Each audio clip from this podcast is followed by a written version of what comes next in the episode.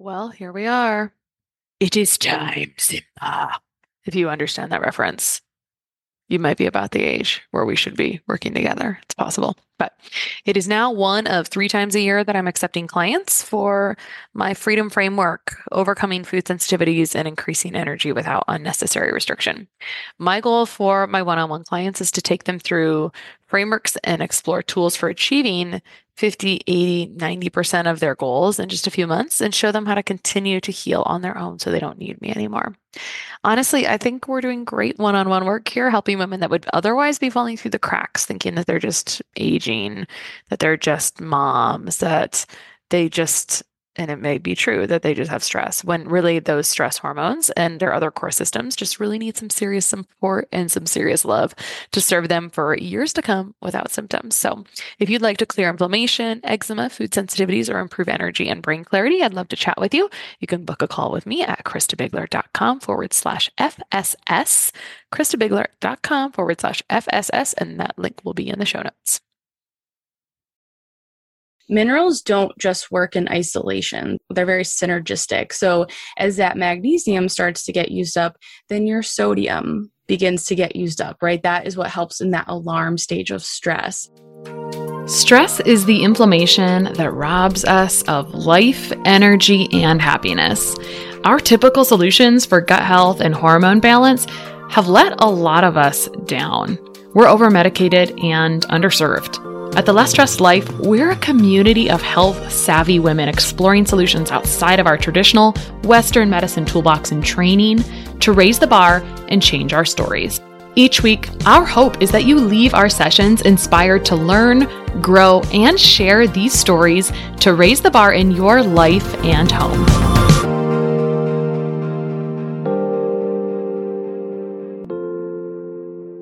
This episode is sponsored by 88 Acres. I love stocking my pantry with the delicious, thoughtfully crafted seed bars and seed butters from 88 Acres that also just happen to be free of common food allergens in their commitment to high quality ingredient sourcing. To get a discount on your order and a list of my favorite 88 Acres products, head over to seeds.88acres.com forward slash less stressed. And if you're a health practitioner, don't forget to join the 88 Acres Nutrition Collaborative. All right, today on the Less Stressed Life, we have Amanda Montalvo, who is a woman's health dietitian that helps women get to the root cause of hormone imbalances and have healthy menstrual cycles. Amanda started off her education in nutrition with the traditional route, but after dealing with her own health problems, after getting off hormonal birth control, she quickly realized the value of functional medicine. After healing her acne, balancing her hormones, and learning the value of the menstrual cycle, Amanda found her purpose to help women create a body in balance and not settle for anything less. Welcome, Amanda. Thanks for having me, Krista. Yeah. So we were chatting about lots of things offline, but I wanted to set the stage. People always ask, how do you know people? How do you find people? And I had just gone to an RD meetup, we'll call it, in Texas exactly 28 days ago. Speaking of cycles, because I got my cycle and right now, oh, yeah. that was a cycle. I know it was one month ago exactly. That's um, so funny. Yeah, everyone really needed to know that too. So we were chitty chatting that weekend all about minerals. It was like an electrolyte party. And so and Amanda's, she's got great knowledge on mineral stuff. I had found in clinical practice that minerals were so undervalued and under touted and under addressed, and that in my aging populations and athletes and in gut issues, it was such an immense issue. And I have even had where until we could get minerals into the cell, so minerals and fat soluble mm-hmm. vitamins really have an interplay, so we can talk about that too until we could really get minerals into the cell.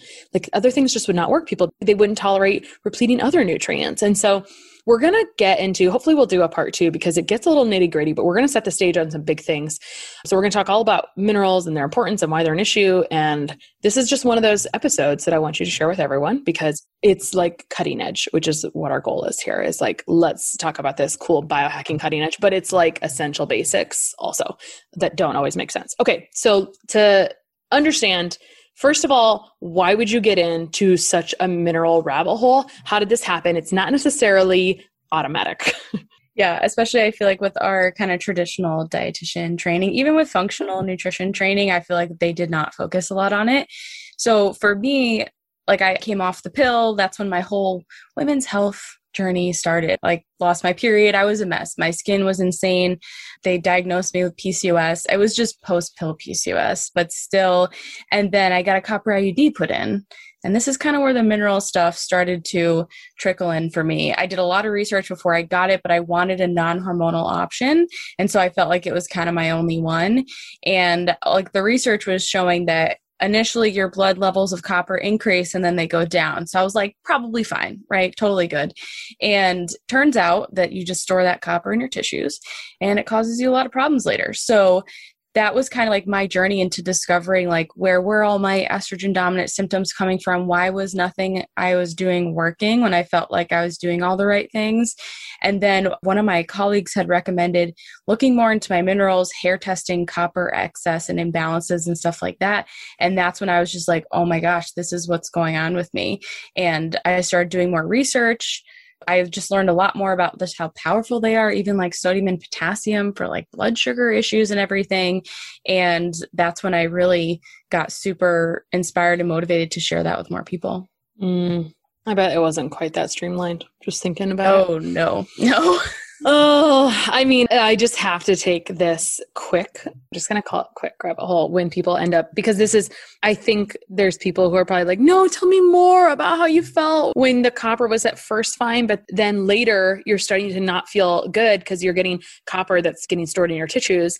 And would this be correct? Like, it's just too much, and our body would like to be able to do things about it, but when it is trying to protect us, it's like, let me shuttle this away somewhere because I can't do anything else with it right now. So you can comment on that. But how do people feel when this starts to become excessive? or toxic in their tissues. Yeah. And it's just like iron, right? If we have excess iron, we'll store that in our tissues too. So it's different for every person and it will happen on a different timeline. I did not experience it right away. It took me about six years to oh. get the repercussions from my copper IUD. But I've had clients that after a month, after a day, after a year, they've noticed it's it's more like for me and what a lot of people I've worked with have experienced, it's like a manic feeling. It's lots of depression, really, really painful, heavy periods. I had really bad breast tenderness it was kind of like all your classic estrogen dominant symptoms acne, bloating, but it was like nothing that I would typically do to help with that stuff was helping. Mm-hmm. And that's what made me think, like, you know what, maybe this is my copper IUD. Mm-hmm. Yeah, because you keep them in for what, 10 years? You can keep it in for up to 10 years. Yeah. Mm. And also, I want to just mention when people have an issue, and there's a, a million things that go into every person's mineral status. But if someone has an issue with a copper IUD after a day, which has happened, and then fortunately for that person, they can attribute it to that. Whereas in a six year thing, it's like no one's going to think that that's the problem.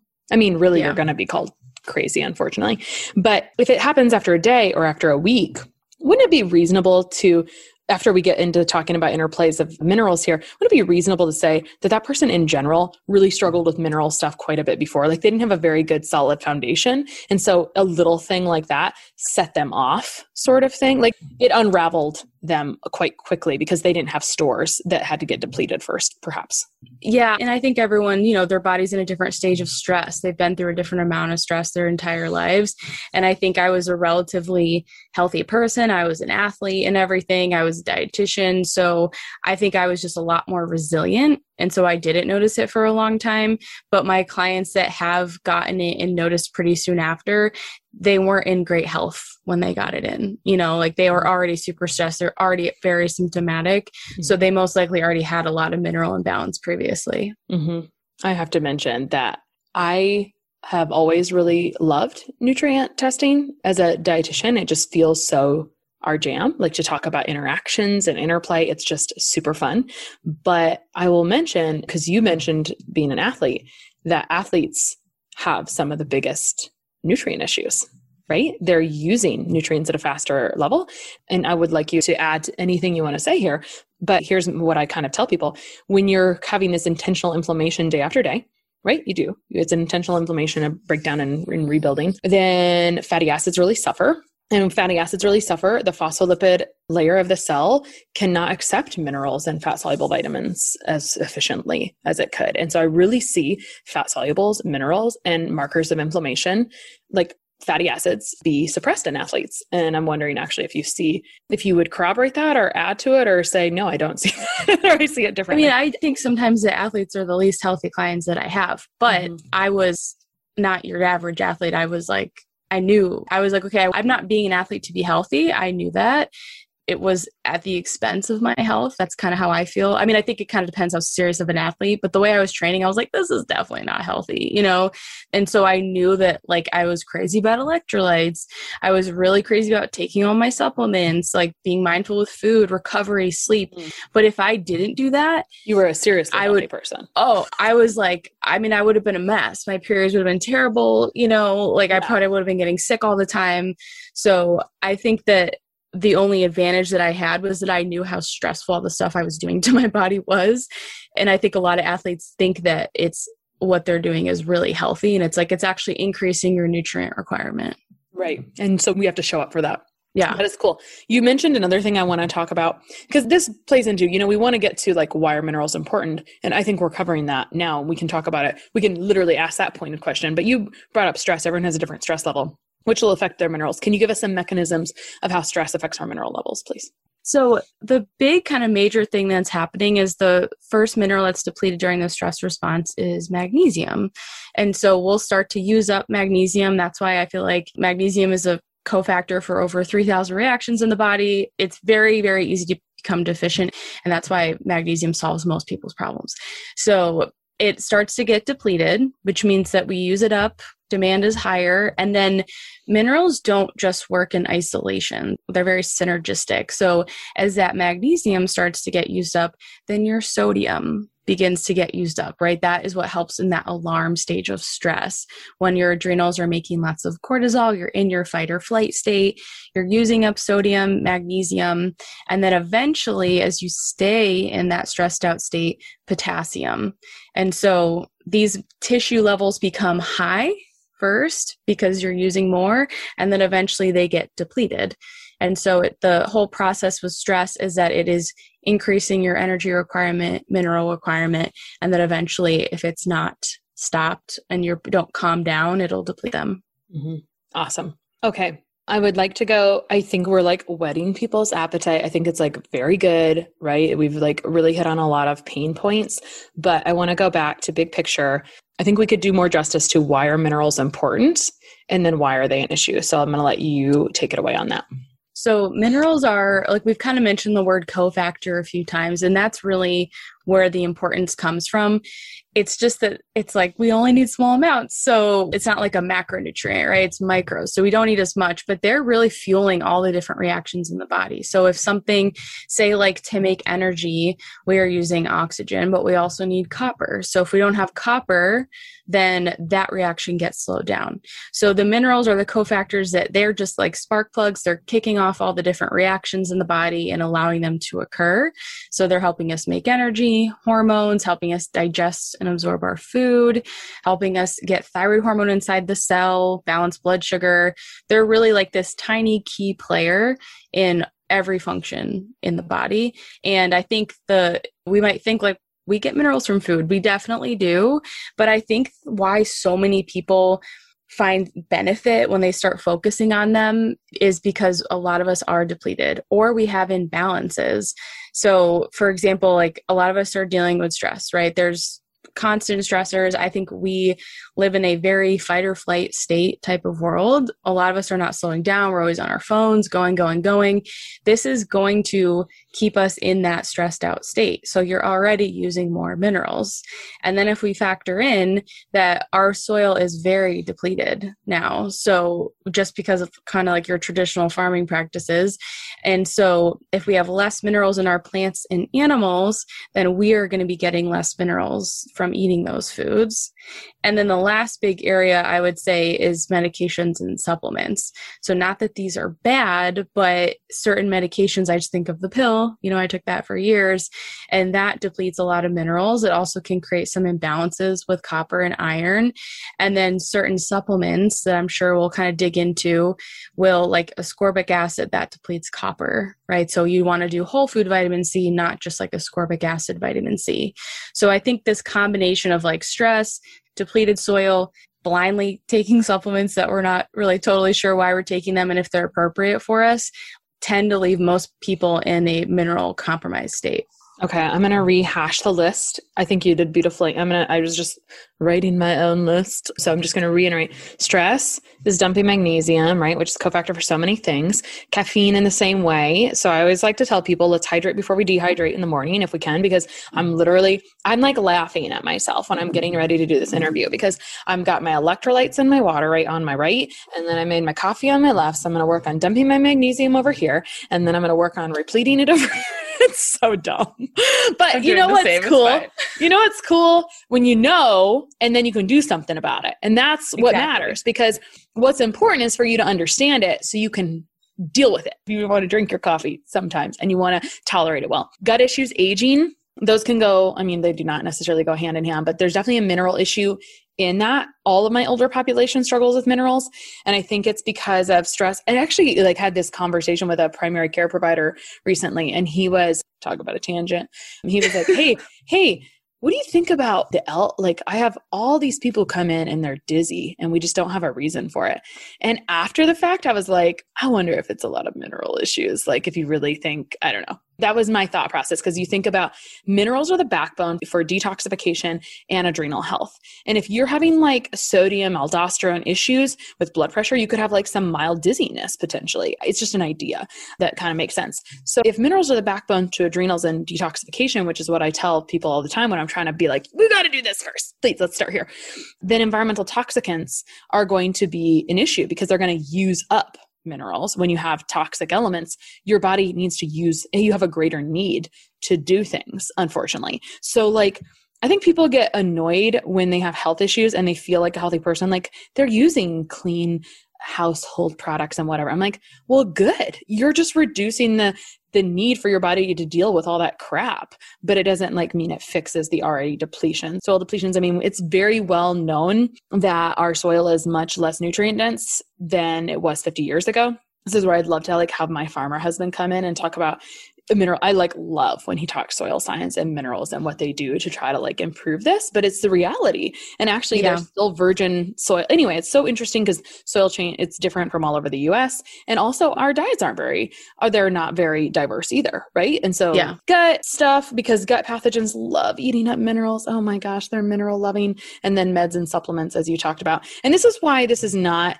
as fun or straight like it's really fun to talk about and then it gets sort of frustrating because it's like well hey by the way if you take this amount of coq10 forever you're eventually going to create a b5 and a copper deficiency and yeah. so anyway we'll do our best to like uh, stay above that because there's just things that we can all do that are going to benefit us all. So stay in ahead. Okay, so we talked about minerals being important as cofactors. We talked about why they're an issue. This is awesome. Very good. Anything we missed on that before we jump into maybe we should talk about some of the big guys, the big minerals, and then talk about each of them a little bit? What do you think? Yeah, and I just want to make one quick note on the whole dizziness thing. Like that is like classic low sodium. I mean, we know like those people just probably need some more sea salt, mm-hmm. but balanced with potassium because sodium and potassium do need they have that specific ratio and if they're out of balance, you can have issues. But it's like if those people just had adrenal cocktails, they'd be totally good. I know, but then they're also on blood pressure medication and how are we ever I wonder what the route is just like riffing from a practice standpoint. I wonder what the route, if there is one, could be to helping providers or helping the general public understand that sodium is not bad and it is very good. It's a processed sodium situation. I wonder, like, because I don't even necessarily want to have that conversation with the provider necessarily. I'm like, oh, you know, I would I say know. the easiest way to kind of start all of that would be if someone's on a blood pressure medication, we know that magnesium can be extremely helpful for those people. Mm-hmm. So to have them consider slowly, so slowly incorporating magnesium and continuously monitoring their blood pressure to see if that can help lower their dose. I've had people just come off blood pressure medication because they started working on their mineral balance, specifically magnesium. Mm, you know, you made me think of a question for later, talking about people who are in a compromised state. They sometimes will kind of have some weird feelings if we like work on all four of the calming minerals right away, and they seem mm-hmm. to need to do sodium and potassium first. Yeah. And so let's talk about that. But I think it'll make more sense after we like give the set the stage with each mineral. How about it? So let's talk about overview of the important minerals that we want to talk about today. So we'll go through the macro minerals because those are the ones that we need in the largest amounts and they are the most synergistic. So they're going to impact all the levels of the rest of our minerals. So calcium is the first one that works with phosphorus to balance our nervous system. And we need enough because it helps maintain a good pH of our bodies. It helps reduce lactic acid buildup, supports our insulin release when we have too much, the concern is that it's going to potentially inhibit how our thyroid hormone works. So all of a sudden, your thyroid, even if you're making enough and your blood work looks normal, if you have a lot of hypothyroid symptoms, it could potentially be related back to your calcium. But if we don't have enough, then we tend to have blood sugar issues and we're kind of more stuck in that fight or flight, anxious type of state. So I don't know if there's anything you want to add about calcium. Well, I think what I want to get across at the end, it's like a Goldilocks situation, seriously, right? And it's kind of hard to see on testing. It's not super obvious all the time. And so how do we make that relatable? Like what is safe to do? What is too much? I mean, I have parents that are of the Reader's Digest generation. My dad learned how to use the internet, I don't know, sometime in the last decade, which has been unfortunate because uh, he's forwards us a lot of email chains that I thought died in the early 2000s. And so, anyway, I say this like lovingly, but you learn about something and then you're like, I should take that. I should take that. Okay, so yeah, let's preface this with do not supplement with these. Okay, All even right. magnesium, honestly. I would not start with magnesium, I would start with sodium and potassium. And when I'm saying that calcium is important, like food, food sources of calcium are important which are things like dairy, if you're getting cooked leafy greens in, bone broth, if you I'm not even going to mention the other ones because those are more like almost like high dose, like a supplement form. I was going to say like eggshell powder, pearl powder, oh, like that things you can make at home. But thanks for talking um, about more than dairy because I do want to say because some people don't and I know, and I had some wallaby yogurt this morning in honor of you because I knew Yay. you were also having wallaby yogurt this morning. So I had wallaby yogurt this morning that I also love. But not everyone can handle dairy depending on where they are with their other health stuff. We'd mm-hmm. love for people to handle dairy, honestly, but it does, it's not always in the cards for everyone. So thanks for bringing up the other calcium sources, including dark leafy vegetables, but cooked because you won't absorb a lot of the calcium in the raw ones. But bone broth, I mean, it's like very mineral rich in general. It's a great one to add if you're like, I want to start supporting my minerals. Like bone broth has so many minerals in it, and you can easily add more by adding more greens to when you go to make it. Add potatoes for potassium. You know, like there's so many ways you can boost that up even more. But if you can't do dairy, then there's plenty. That's when like eggshell powder, like if you can't do dairy, I would say like maybe consider that or pearl powder. You can buy pearl powder, but you don't want to overdose it, right? And if you don't know your levels, you should probably just stick with the basic foods. Mm-hmm. But yeah, calcium's important. But like I even I mentioned, like we have to balance it with phosphorus for our nervous system, mm-hmm. right? So it's easy to like look at blood work or even a hair test and get obsessed with a single value, but we have to know that minerals work together. Yeah. And I'll just finish the loving conversation about my family member who likes to take supplements after reading about them online or in Reader's Digest. He'll talk to you about like all of his success, but he won't mention about the time that he got kidney stones from taking too much calcium. So, I mean, I just like avoid, but I tell you that story on purpose because that's the extreme other way. And by the way, when people go to their provider and they want to ask questions like this, one, that's the kind of stuff their provider sees that people take a bunch of supplements and cause those kinds of problems. Yeah. So if that's all you're exposed to, because otherwise this is not very intuitive. I don't think it is anyway. It gets a little complicated. Okay, cool. Calcium. So that's calcium. Magnesium is another important one. We kind of talked about this one already. It fuels a lot of different reactions. We need it to make energy, to respond to stress, keep blood sugar balanced. It helps relax our muscles. So if you have a lot of muscle twitches, it could be a magnesium piece there for you. But the big thing I think with magnesium to highlight is that it is mostly intracellular. So 99% is inside the cell, 1% is outside the cell. So when you're looking at like a serum magnesium on blood work, you are not really seeing what your magnesium levels are. And I feel like this is maybe why it's not as acknowledged in the health space because they're like, magnesium's never an issue. It's like, well, in your serum it's not. But it's really important and it's one of those that it can be harder to get from food. It's definitely in cooked leafy greens cacao avocado that kind of stuff but it's one that our soil does not have a ton of. We used to get a lot from water. If you go in the ocean you can get a lot of magnesium.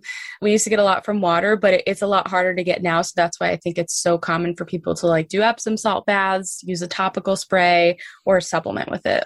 Hey, why does the topical sprays burn sometimes? So there's like so much information on this and ancient minerals that company says it's related to a deficiency. When i look into the research they just haven't really found that but they're also not testing the best level for magnesium. When i see it in clients it's usually the people that have really high magnesium on their hair test which means they're using a lot of it and the people that have low magnesium do fine with it. But it can also be a ph of your skin. Mm-hmm. so i think it's the depends on the product but i know ancient minerals they make an aloe vera version for sensitive skin mm-hmm. and i've had clients have success with it not burning as much hmm, i'm going to try it because i do i actually love that brand i love it for a lot of reasons but yeah I gave up on sprays like years ago, which is inappropriate at this point. But you know, you don't continue to buy things. You're like, that hurts like hell. yeah. I'm just gonna go ahead and yeah. take a bath. But I've had like insane, awesome things happen when people take a lot of magnesium baths. Now, is this inconvenient? Not convenient for everyone. I just love like I should almost put it on my intake form. Are you willing to take a bath? People are yeah. like, what? why would she even ask me this? I should just put it right there in the front of the, because if people are willing to take a bath, I'm like, sweet, start taking Epsom salt baths, please. it's such a simple thing. And like, if so you're like, I, I think I need magnesium, but I'm nervous to supplement. If topical, it's just not as intense on the mineral. It's not going to impact your minerals negatively. It's just I feel like it's great for your nervous system too. And if you put a little borax in there, then you can add some extra boron, which is also a really important mineral, mm-hmm. and that helps you absorb magnesium better. Mm, thank you for the pearl. I like it. Cool. Very cool. So All that's right. magnesium. So let's do sodium now. So Sodium, I think, is most commonly known for our stress response, right? Our adrenals are using it to respond to stress appropriately. It also helps us balance pH in the body and blood pressures, very similar to potassium. They're so similar the way that they act in the body. And then I think the big thing is a lot of people don't really recognize how important it is for stomach acid production. And so that I tend to see people with low sodium don't have the best digestion, typically related to stomach acid and then insulin sensitivity. So it is also, it can have an insulin like effect on our cells. And of course, like when we don't have enough, we just don't respond to stress as well. We can have insulin resistance issues, not so great digestion. So not being afraid of salt, especially like a good quality sea salt or even just like you know fermented food stuff like that you can get sodium in that way as well. It's just like everyone can tolerate a different amount. Like some people have salty things and they're like oh this is so salty. It just means you probably need to do a little bit less because we do have to kind of we have to build up to being able to tolerate more and one last comment about sodium. If you're here and you haven't switched to like a mineral salt of any type, like a Celtic or a Redmond's or a Himalayan, then you wouldn't know this yet. But once you do, you can't even use regular salt. It's so gross. I don't know what the deal is. I mean, like, uh, well, we could make some notes here, but like, if I go on a trip, I want to just take my tiny little bottle of Redmond's because I'm such a snob sometimes about yeah. like little things. It's like salt, like regular salt, is so disgusting. after you have you tried the Crucial Four Icelandic sea salt? No, thanks for sending it's me. So thanks, thanks so for helping me spend some more money today. it's not that it's not like that. It's like no, flaky it's and just like so good. It also is pretty high in magnesium. All right i'm on which it. is cool. In preparation for our interview today i um i was painting some stuff that was not in preparation but i decided to listen to some podcasts on minerals because mm-hmm. and so the only other one well there was two but really the one was like he was going off on lots of different salts. I'm like i thought i knew salt and apparently there's a lot of other brands so you're bringing it too. there are and i would just say like you know be mindful with where you're sourcing it because there's just like everything as soon as something gets popular a ton of companies try to replicate it and it's not as great of quality yeah so potassium i think potassium is one of my favorite minerals i feel like it's the most underappreciated one, especially of the electrolytes. It's also like magnesium intracellular, so most of it's inside our cells, so blood levels not super helpful. Mm. It's very similar to sodium, regulates blood pressure, fluid balance. But I think the coolest thing with potassium is that it helps us to get thyroid hormone inside the cell and glucose inside the cell. It has a very powerful insulin like effect on our cells. So, this is kind of like one of those things where I think people focus so much on macronutrients with blood sugar when they're not paying attention to what is my mineral status? You know, do I have a lot of deficiencies that could be leading to not tolerating carbohydrates? I have a soft spot in my heart for potassium because I was an eight year dialysis dietitian, which we talk a lot oh, about yeah, potassium and phosphorus. But I just wanted to talk about heart palpitations in general really quickly because a lot of very healthy women, especially those with maybe some subclinical thyroid stuff, et cetera, have heart palpitation. It's very concerning. And I also used to once upon a time when I thought I was more healthy than I was.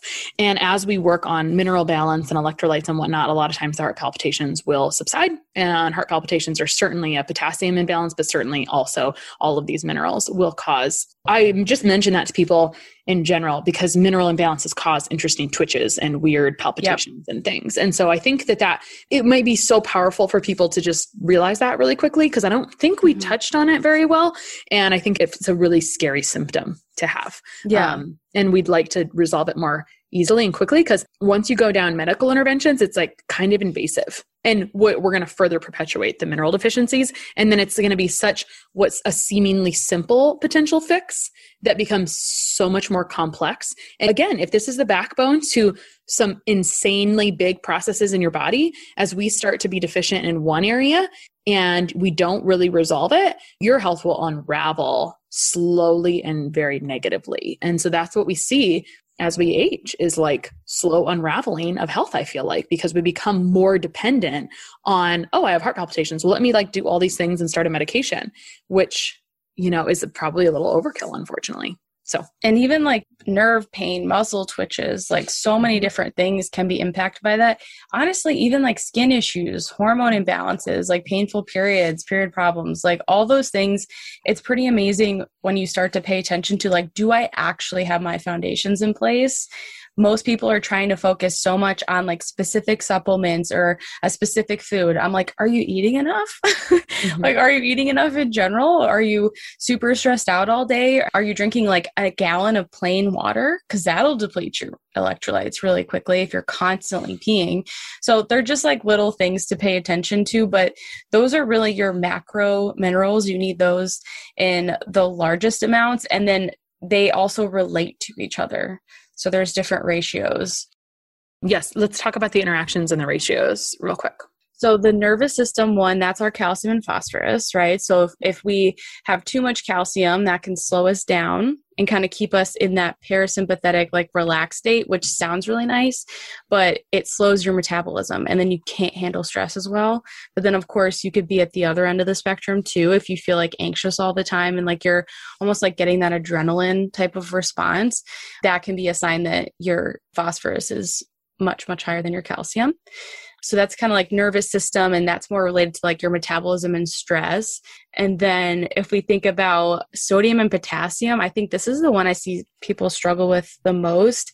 And it's, I think, just electrolytes in general, we use them up very quickly. Mm-hmm. Every cell has a sodium potassium pump. So if we can't get things in or out of the cell because that we don't have enough minerals to fuel that pump, then it just can lead to pretty much every symptom fatigue, poor digestion, low functioning immune system. You don't tolerate carbs as well. And just like your adrenals are not as responsive. So you tend to feel like you can't handle stress like the way that maybe you used to. So, of the stuff I was listening to in preparation for our chat, this athlete host guy was talking about when he used to train for Ironman competitions. They had a guy come in and do sodium testing. I think it was like sodium dumping. Do you know what I'm talking about? I don't know mm-hmm. what it was, but basically it was like looking at sodium retention or like how much do you waste essentially. And he okay. was dumping it much more than a lot of the other people on the team. And it came at a good time for him because he said he would lay in bed and like his heartbeat would be pounding in his ears and he couldn't go to sleep. And like two days after he started working on sodium stuff, that went away. I just like stories because sometimes it's really nice for people to be like, oh, I, I thought you were going to say it was his potassium. well, he just did salt stuff. Okay. you know, mineral salt stuff. However, this is also the best time for us to talk about why people do better sometimes starting with sodium and potassium versus calcium, or why people struggle if they try to support all four of these right away.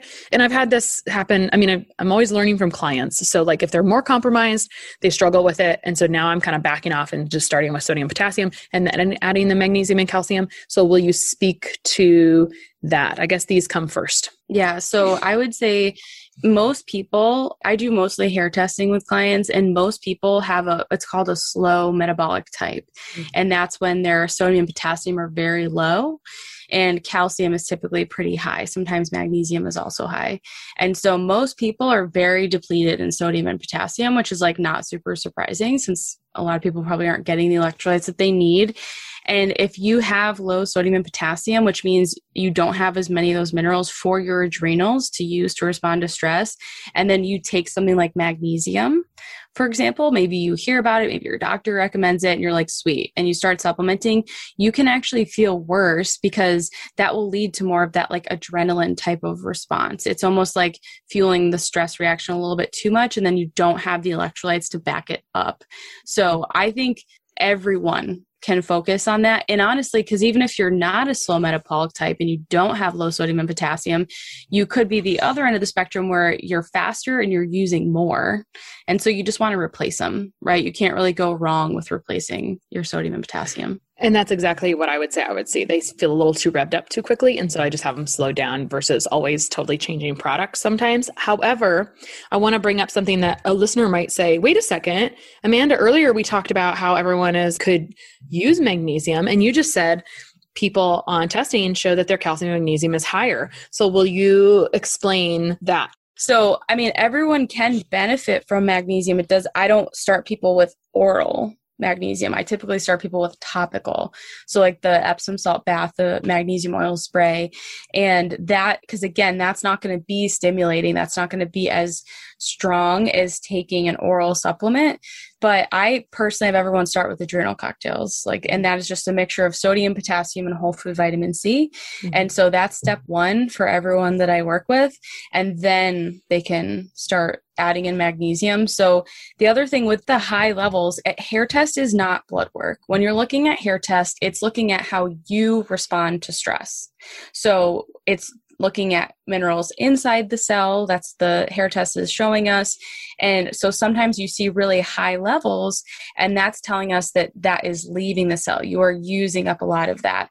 So if you are using up a lot of magnesium, you'd want to replace it. So that's why if you see high magnesium on a hair test, then it doesn't mean that you're taking too much. It means that your body is requiring a higher amount. Perfect. All right. So I cut you off on, we talked about calcium and phosphorus, and then sodium and potassium. Anything else there? The thyroid ratio is a good one. And that's one that I think a lot of people really resonate with on their hair test results because they oftentimes we're looking at blood work for thyroid and it can look normal. But when we look at your minerals, and we're comparing your calcium and your potassium, that's really telling us how does your thyroid hormone work inside the cell. And so if calcium is high, potassium is low, then that's going to leave you with a high thyroid ratio. The higher your ratio, the slower the thyroid hormone function is. So we want a nice balance between the two so that you can get that thyroid hormone inside the cell and then use it. So the thyroid ratio, the higher it is, slower, the lower it is, the faster potential thyroid hormone function is. Okay. Well, you've alluded to this a couple times. You've talked about how some nutrients are not very well represented in serum, which makes this whole conversation a little bit more challenging. Now, to back up, I think we've also alluded to there are certain things people can do. We can support sodium and potassium and then support calcium and magnesium and certainly support topical magnesium, right? Mm-hmm. Those are things that we can and we that's kind of what we covered today was like macro minerals. And mm-hmm. I think what we're going to, I'm going to ask you if we can do is talk about fat solubles and maybe zinc copper in a subsequent because, yeah, you know, it just doesn't, you can't fit this much stuff into yeah. Know, one time frame. So, but you've alluded to testing a little bit. So let's talk about how you got into testing. And to be honest, let's just like qualify that it sounds a little quacky uh, off yeah. the gate you know? So let's just qualify that and talk about your experience and kind of how you overcame that and kind of how you've used it and how it's worked out for you. Yeah so it's kind of funny that you say hair testing sounds quacky because we use it for a lot of other things right? We measure a lot of other substances in the hair like even if you just think like drug testing and stuff. So mm. we definitely do use hair testing. It is definitely a normalized and like accurate thing. I just think the word accuracy could mean a lot of different things to different people. And that's what you want to think about with the hair test. I personally got into hair testing after birth control like the hormonal birth control and the copper IUD because my blood work was showing normal. Mm-hmm. And I was like, I literally feel like insane. I'm not myself and nothing I'm doing is helping. And that's when one of my friends was like, You should do hair testing to see what's going on. And I didn't understand it at first because, like, when you look at a blood test, it's like high, low, or normal. Mm-hmm. When you look at a hair test, you are not reading it high, low, or normal. Mm-hmm. Like we said, a lot of the minerals interact with each other. And so, like, a high level of one can impact another. So, there's a lot more that you want to look at. I think that the reason why I found hair testing so practical for clients is because we get to see the last three months of time and how they are responding to stress. How is their body compensating? How is their mineral status? Whereas, like, I do compare it to blood work. It's a piece of the puzzle. And I think people want one lab test, right? They want one test to kind of tell them everything and have it be the end all be all, but no lab test is like that. Even with hair testing, like, it's great, but it also is the last three months. So if you have made changes a month ago, we are not going to necessarily see that reflected on this current hair test. I think it's helpful. I think it shows you more of like how is your body actually responding versus just like is something high or low. So I have taken some hair test training and there were very specific labs recommended because I think the concern is is that someone could go Google from here and apparently I don't like go googling this usually, right? So yeah. apparently there are hair tests out there that are like, "Hey, you have food sensitivities."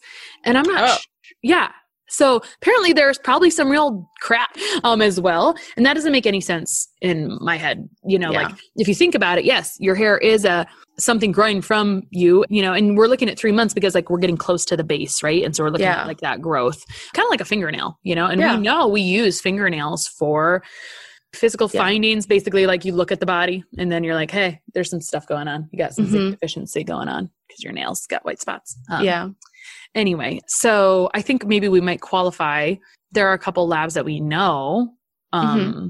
are practitioner level labs so go ahead and mention those i only like two labs for hair testing i use trace elements and analytical research labs. Because the other thing with the hair stuff is you want to make sure they're not washing the hair incorrectly. You don't want them to be treating it with anything, otherwise, the test results just aren't as accurate.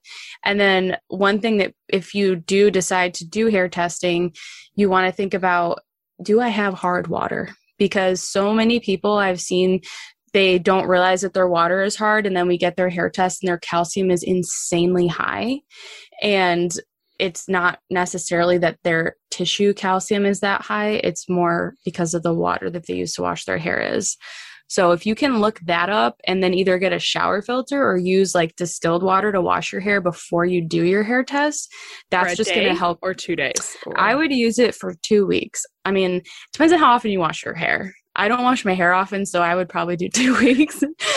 um, if you totally different topic. if you if you wash your hair regularly, you could just do like one week. But so you can see where this feels challenging for people, right? We're going to cut mm-hmm. hair close to the base of this very little hair, but then when we get into like, oh, you're going to need a shower filter and you're going to have to wash it still, like you got to understand.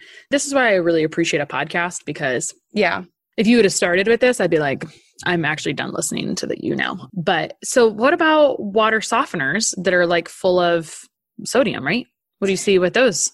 I haven't really seen any issues, but I don't think I have clients that really use water softeners. Most of them don't have filters or they have a filter that I've recommended or that they've found, like a KDF filter or something like that. So it's usually i haven't seen it as an issue but i think it probably depends i just mention it because most people don't think about it and it's like if you're going to invest in the hair test you just want to make sure that you're getting accurate results and i and i get what you're saying with it feels like a lot of work but i'm going to counter that and say I have clients that have begged their doctors for lab tests and they cannot get them. So I just think it's a little, maybe a little bit more like personal responsibility, but mm-hmm. that it's a lot. You can order the test online, you can read the instructions, you know, always read the instructions. No one likes to do that. Read the instructions, pay attention to your water, and then you can get a really great result and it's not as bad as it sounds. I just think you have to do a hair test and then you're like, oh, okay. Versus, you know, right. it's like the first time pack. I know. No it's kind of kind of like my fr- my friend like sent me a message the other day. She's like, "So I did an enema the other day," and I was like, "I thank you for telling me this. Thanks for feeling comfortable enough to tell me this." And by the way, does your fiance know? I feel like you guys are gonna have a successful marriage. Um, he knows you're crazy, and thanks for saying read the directions. My favorite thing is when people message me and they want me to like be above the directions for the test. And I'm like, actually, the directions very clearly say that. I have or, videos. I have oh, videos for people that don't like to read. Still that's don't watch good. them. That's Still good. that's good. Yeah, a video would be good. I think the summary here is that the first time of doing something is always the hardest. Yeah. Um, when our mutual friend and I were kind of like study buddies on this topic, and we were like, all right, we got to submit this. And it was like, it took me, I'm very bad at completing testing and stuff. So it took me at least six weeks to get it done. So anyway, that brings me to one more point though I think that could be useful. And this is something I kind of harp on with clients is that I do try to be as conservative as possible with testing. And there are things you can learn from a lot of symptoms. As you've mentioned, yeah. you cannot guess everything. So I guess my comment to you is like I am like a big gut person in general. I'm sure you are too, but like I can guess a lot of things going on in the gut. Yeah. And the tests do not tell you everything. And so you got to use your brain. So do you feel like you see I mean certainly there are things you're probably seeing on hair testing that you could not guess or that are a little different or are there things that sometimes show up and you're like like for example, when you started seeing the hard water thing, you were like this doesn't really make sense. So would you say that like to an extent you can kind of just get started with supporting before you even do that? And when isn't that what you probably do first anyway? Okay. Yeah, that's why I think you can't go wrong with like the basics first and just even looking at like are you eating nutrient dense foods? You know, like do you get animal animal products are some of the most nutrient dense foods, easy to absorb.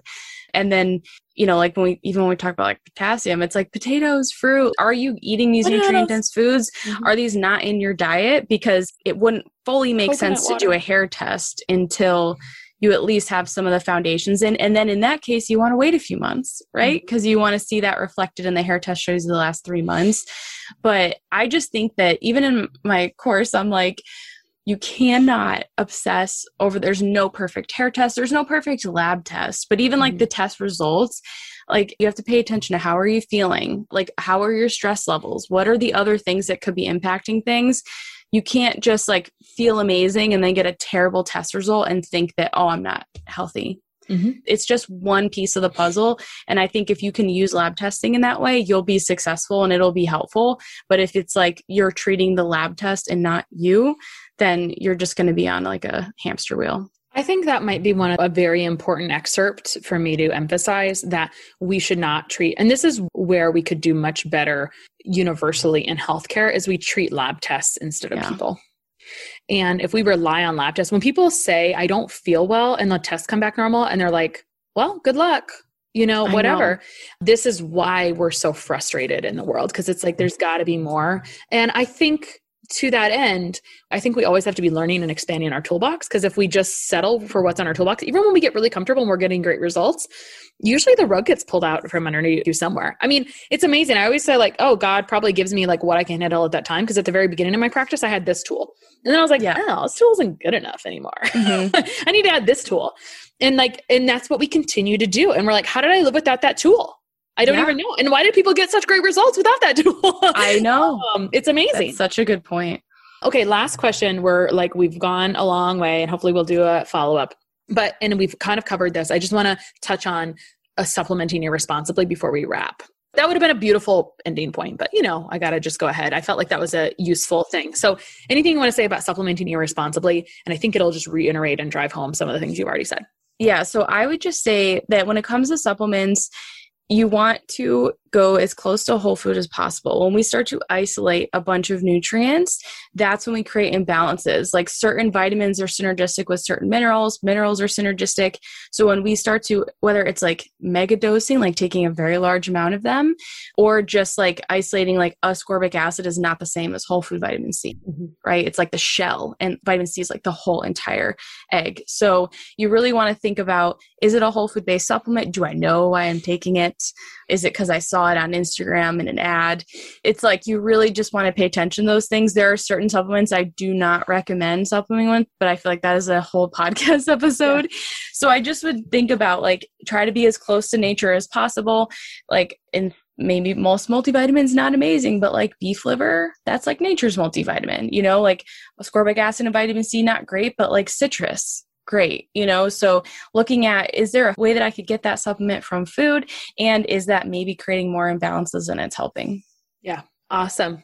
And you can do we can start with sodium potassium. And amanda is like a wealth of information. Where can people find you online? And tell us about this little thing that's coming up right around the time shortly before or after this episode comes out. Yes, you can find me on Instagram at Hormone Healing RD. I also have a podcast. It's called Are You Menstrual? And I have a course coming out that's teaching you, it's called Master Your Minerals, and it's all about teaching you how to understand what a hair test is telling you and then what nutrition, supplement, lifestyle changes to make based on those test results. Perfect. Thanks so much for coming on today. Thanks for having me, Christa.